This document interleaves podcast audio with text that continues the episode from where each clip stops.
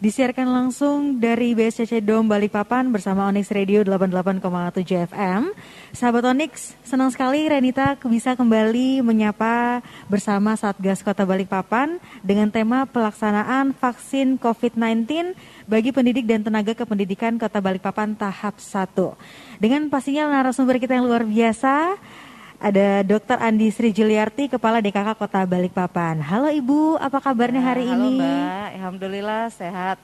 Ya, mudah-mudahan semua tim Onyx Radio juga dan uh, pendengarnya selalu dalam kondisi sehat. Ya. Amin. Dan kita juga live langsung di Radio Onyx 88,7 FM dan di Instagram Onyx Radio 88 7 FM. Jadi sahabat Onyx yang mau melihat langsung silahkan di Instagram atau mendengarkan bisa di radio. Baik, ini mungkin pertanyaan-pertanyaan yang sudah kita siapkan Ibu okay. mengenai perkembangan vaksin yang ada di Kota Balikpapan seperti apa. Silahkan Ibu.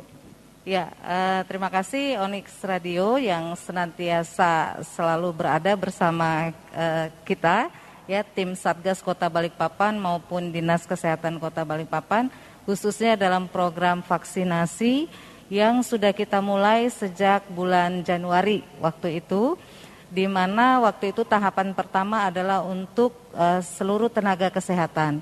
Dan itu alhamdulillah sudah uh, selesai. Ada memang beberapa yang masih tertinggal akan menyusul karena tenaga kesehatan itu sendiri saat itu tertular Covid jadi belum sempat divaksin tapi hampir 111 persen itu sudah divaksin Kemudian kita masuk ke tahap kedua. Hari ini ini pun masih dalam uh, rangkaian tahap kedua. Ya.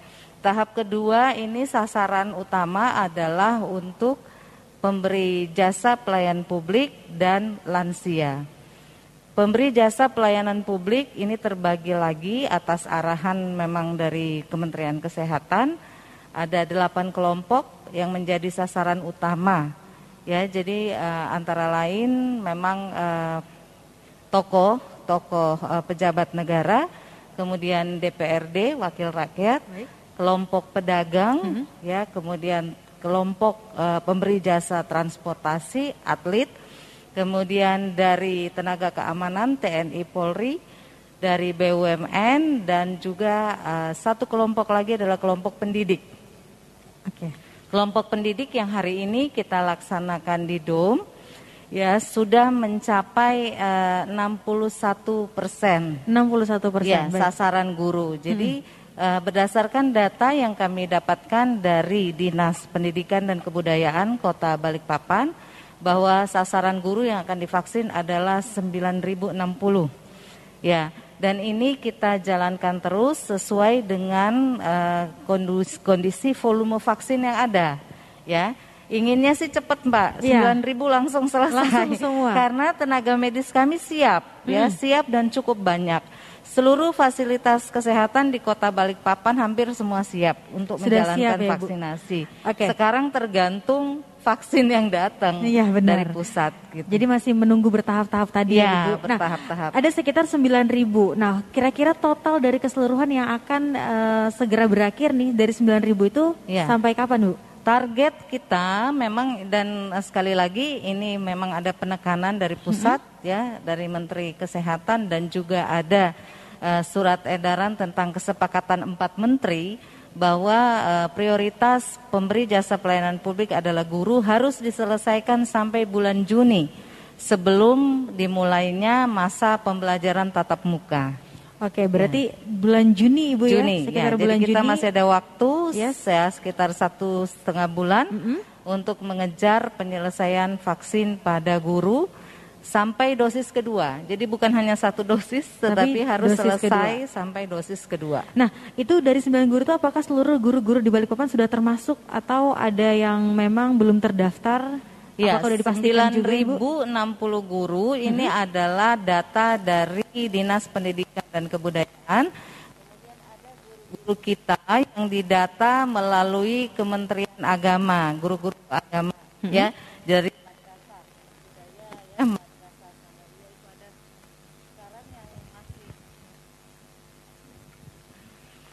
Ya, untuk kelompok guru agama yang datanya masih sedang proses dalam antrian itu ada sekitar 350 yang belum divaksin. Oke. Nah, tadi di kita kembali lagi di tahap pertama adalah tenaga kesehatan yang ternyata juga ada beberapa tenaga kesehatan yang belum divaksin karena ada yang mungkin lagi tidak badannya lagi nggak support nih bu. Ya. Nah itu uh, ditentukan sampai kapan nih bu yang belum divaksin tapi udah bisa divaksin lagi? Ya, untuk uh, tenaga kesehatan memang tidak berbatas waktu. Mm -hmm. Kapan pun kondisinya siap untuk divaksin maka disegerakan. Oke. Okay. Ya, jadi uh, memang tahapannya di tahap satu, ya itu uh, masih ada yang saat itu Januari sedang hamil, ya seperti yeah. itu atau tenaga kesehatan kita saat itu juga sedang terpapar COVID, mm -hmm. sehingga kan memang dalam pedomannya harus menunggu tiga bulan kemudian, ya setelah sembuh dari COVID baru bisa divaksin. Oke, okay. ya.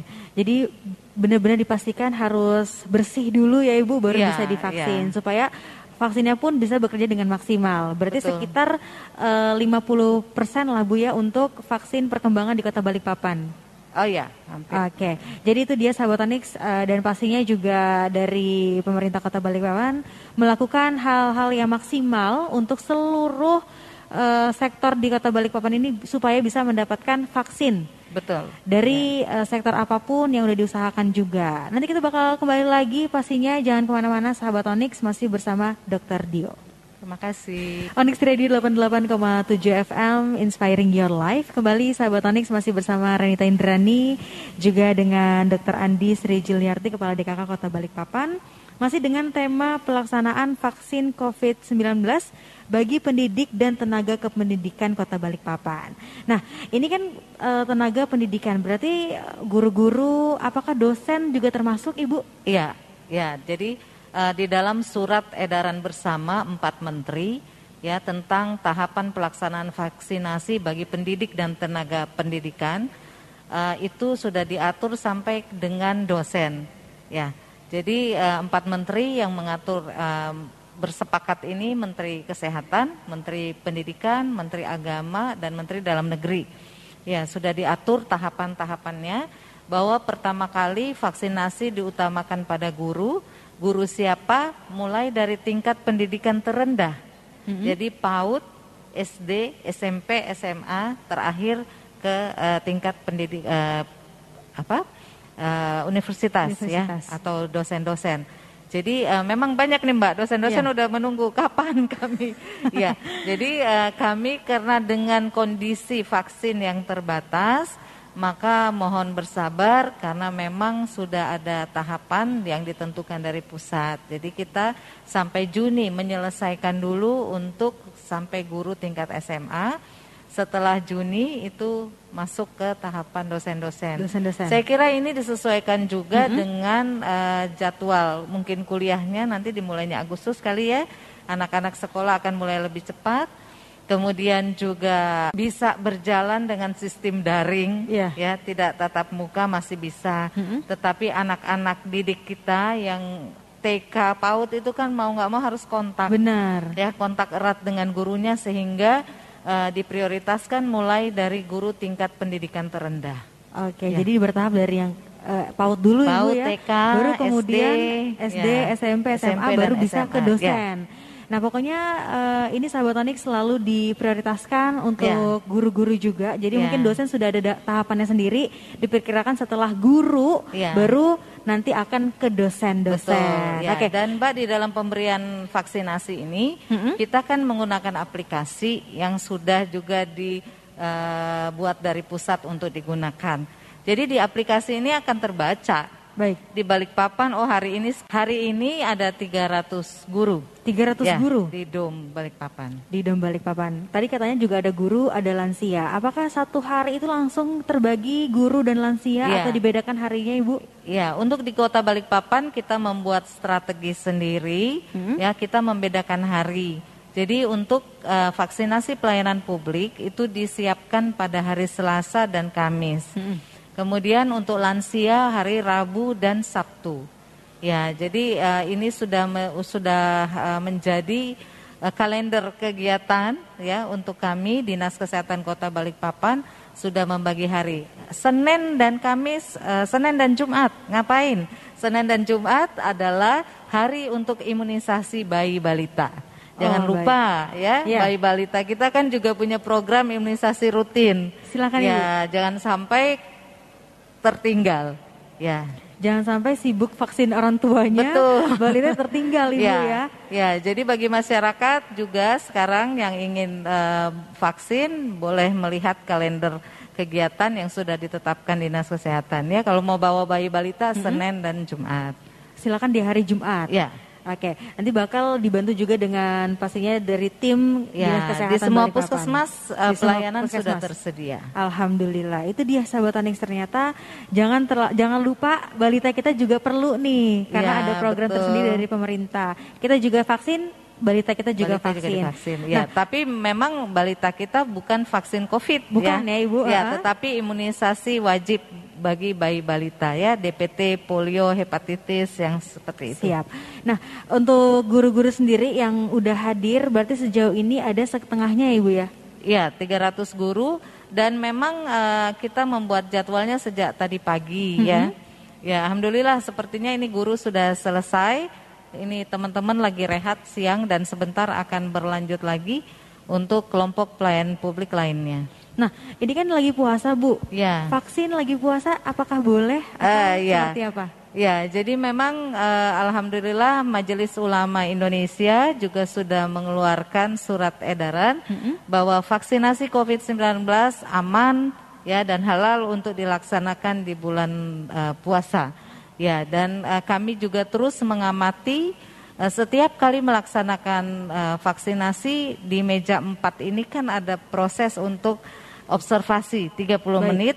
Alhamdulillah selama bulan Ramadan ini kita sudah sampai di hari ke-14 ya bulan Ramadan. Mm -hmm. uh, semua yang divaksin juga uh, bisa uh, selesai ya tanpa efek samping yang berat. Gitu. Alhamdulillah. Gitu. Berarti memang sudah ditentukan sendiri ya Bu ya. Ya, Dan jadi tetap dari boleh. Tetap boleh. Hmm. Oke, mungkin Ibu punya tips atau trik buat guru-guru yang akan melakukan vaksin supaya tetap terjaga itu Ibu silahkan. Iya betul. Jadi uh, ada dua kelompok nih Mbak. Bagi Siap. guru, tips bagi guru yang sudah divaksin, ya uh, jangan lupa tetap menerapkan 5M, ya. Kemudian jangan lupa jadwal vaksin keduanya. Jangan sampai sudah vaksin pertama -hmm. merasa bebas, padahal perlindungan antibodi kita belum terbentuk belum baik maksimal, di situ Ibu ya. ya. Jadi masih ada resiko penularan. Kemudian jangan juga karena 28 hari intervalnya menjadi lupa datang untuk vaksin kedua. Ya, ini bagi guru yang sudah divaksin. Ya. Kemudian bagi guru tips bagi guru yang akan divaksin ya eh, jangan lupa mempersiapkan stamina-nya juga mm -hmm. karena syarat vaksinasi juga harus terpenuhi, harus sehat ya. Di meja dua nanti akan di screening.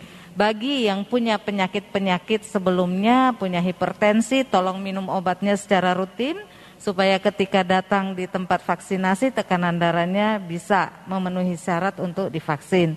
Bagi yang memiliki diabetes juga demikian, minum obatnya ya seperti itu agar tidak tertunda. Karena Baik. di meja dua ini bisa tertunda gitu Mbak ya. Kalau ditemukan Siap. memang uh, faktor yang uh, tidak boleh divaksin ya ditunda.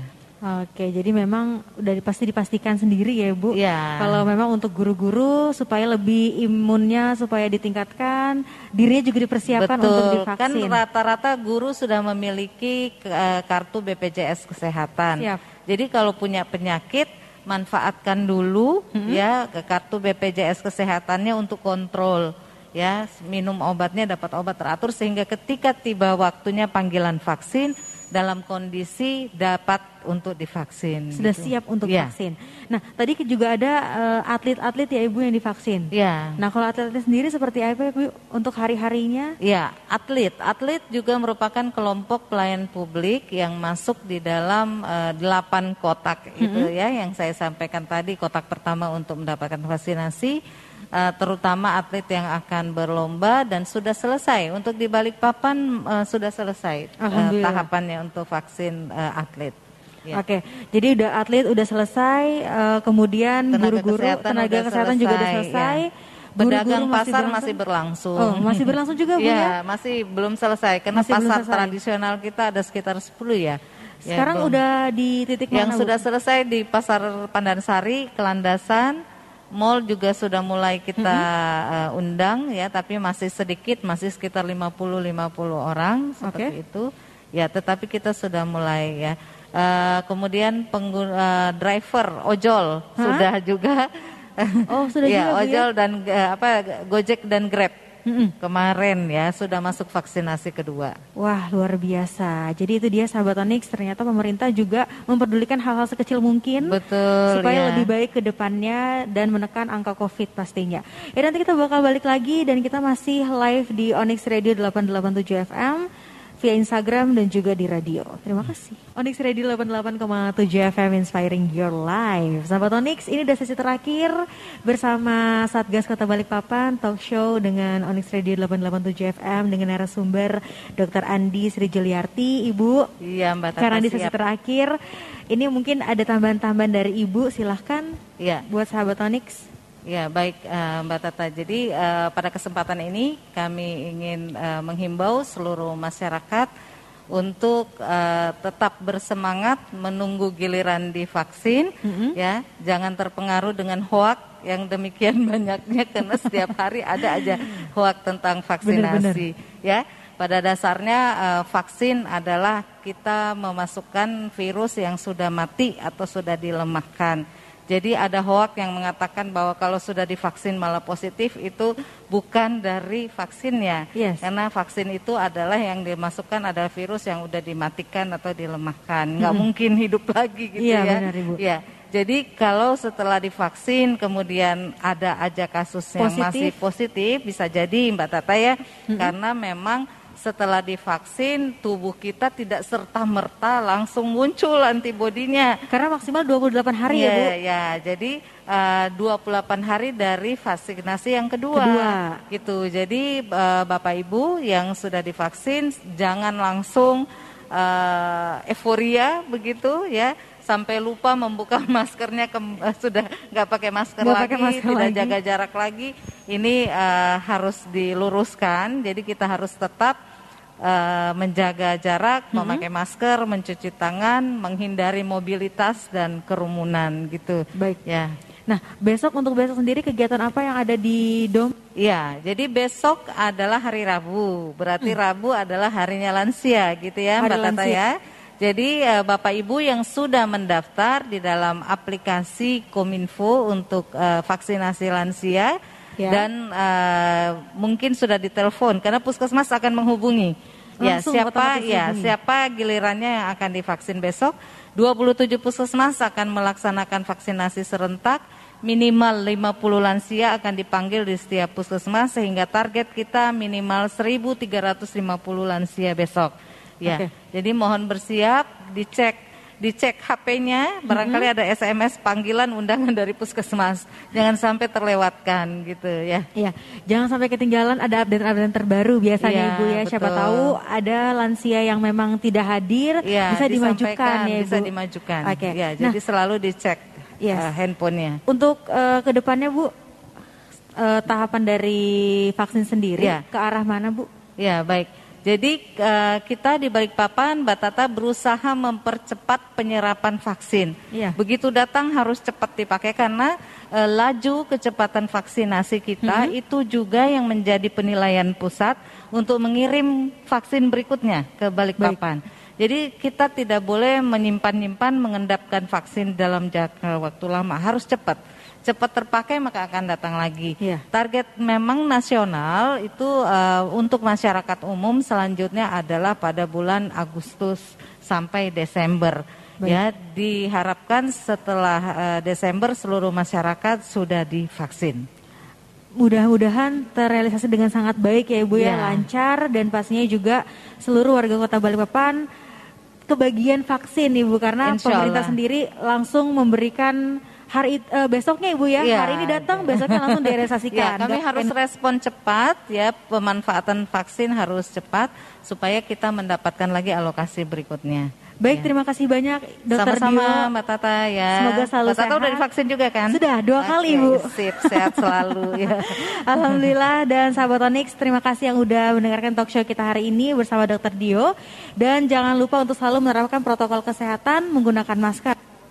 Betul. Dan selalu mendengarkan Onyx Radio 887 ya. FM. Renten Mencegah kerumunan, mengurangi mobilitas. Baik. Ini Ramadan kok kayaknya banyak banyak yang berkerumun lagi, ya. banyak yang mau mudik ya. Itu mencegah mengurangi mobilitas termasuk tidak usah mudik lah. Di balik papan aja enak kok berlebaran. Papan aja enak ya, ya Ibu. Karena kalau bukan kita siapa lagi yang menjaga betul, Ibu ya. Betul. Baik, sekali lagi terima kasih buat sahabat Onyx yang sudah mendengarkan talk show kita hari ini bersama Dr. Dio.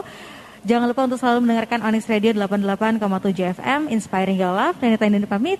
Thanks for listening Onyx Radio and be inspired.